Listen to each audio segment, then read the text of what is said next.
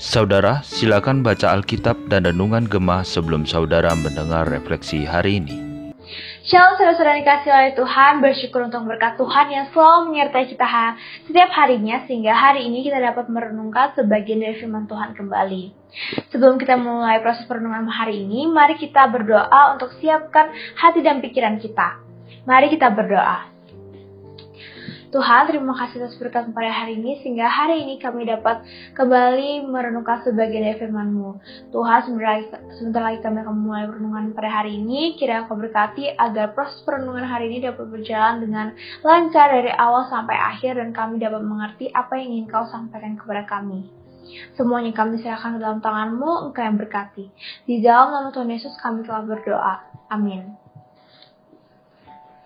Saudara-saudara yang terkasih oleh Tuhan, tema renungan pada hari ini adalah buah dari sabar menanti yang terambil dari Lukas 2 ayat 21 sampai 40. Saya akan membacakan beberapa ayat pokok, tapi saya juga menghimbau saudara-saudara sekalian dapat membacanya secara keseluruhan secara pribadi.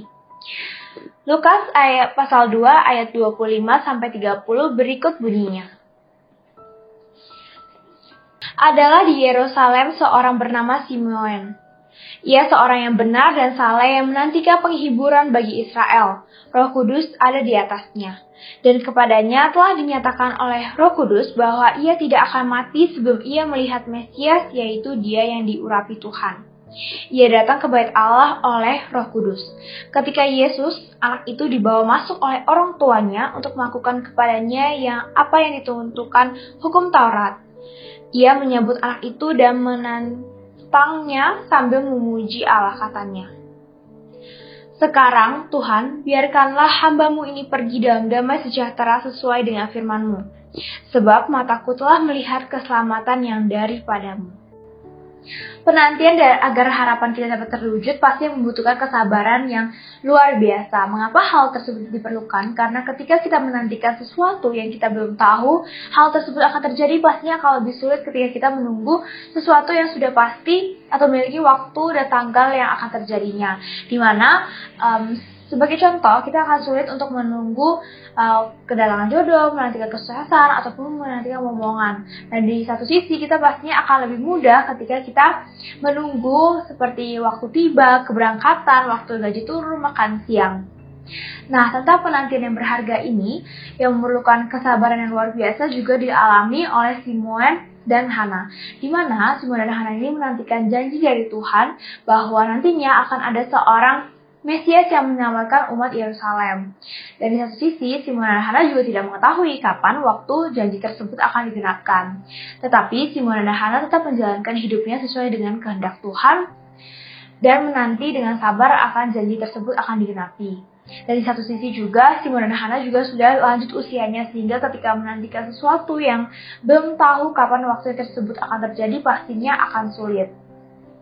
Tetapi dari penantian yang sangat berharga dan lama tersebut, akhirnya uh, janji tersebut digenapi oleh Tuhan. Di mana pada saat itu Yusuf dan Maria membawa bayi Yesus ke ke bait Allah untuk disunat. Nah, pada saat itu juga Simon dan Hana langsung peka uh, memiliki kepekaan rohani menyadari bahwa bayi yang dibawa oleh Yusuf dan Maria tersebut kelak nanti akan menjadi sang Mesias.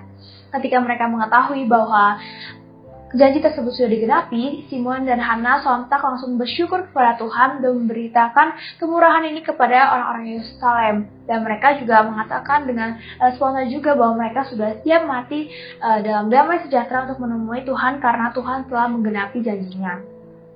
Dari sini kita melihat bahwa kehidupan kesalehan rohani yang dilakukan oleh Simon dan Hana membuahkan suatu kepekaan rohani untuk menyadari karya-karya dari Allah. Saudara-saudara yang terkasih oleh Tuhan, di dalam kehidupan kita, kita harus memiliki pengharapan yang besar kepada Tuhan. Untuk baik kelak nanti, seperti kita memiliki pengharapan agar nantinya bisa hidup di surga bersama-sama dengan Tuhan.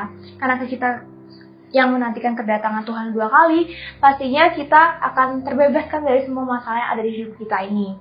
Tetapi bagi uh, kita yang sedang di dunia ini, kita juga harus memiliki pengharapan kepada Tuhan bahwa kita percaya Tuhan memiliki uh, suatu rancangan yang indah bagi hidup kita dan apa ketika ada hal yang kita nantikan bahwa dan hal tersebut sesuai dengan rancangan Tuhan, Tuhan pasti akan menggenapinya.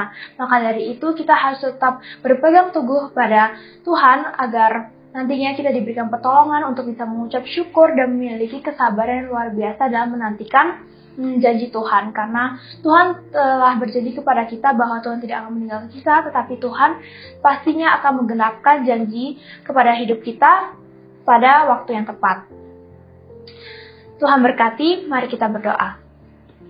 Tuhan, terima kasih atas berkat pada hari ini sehingga perenungan hari ini dapat berjalan dari awal sampai akhir dengan lancar.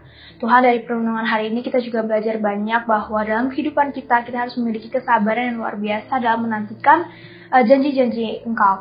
Karena kami percaya bahwa Tuhan pastinya akan menggenapi semua janjinya dan tidak pernah ingkar. Karena Tuhan akan terus memberikan dan menciptakan suatu rancangan indah dalam kehidupan kita. Semuanya kami serahkan dalam tanganmu, engkau yang berkati. Dalam nama Tuhan Yesus kami telah berdoa. Amin.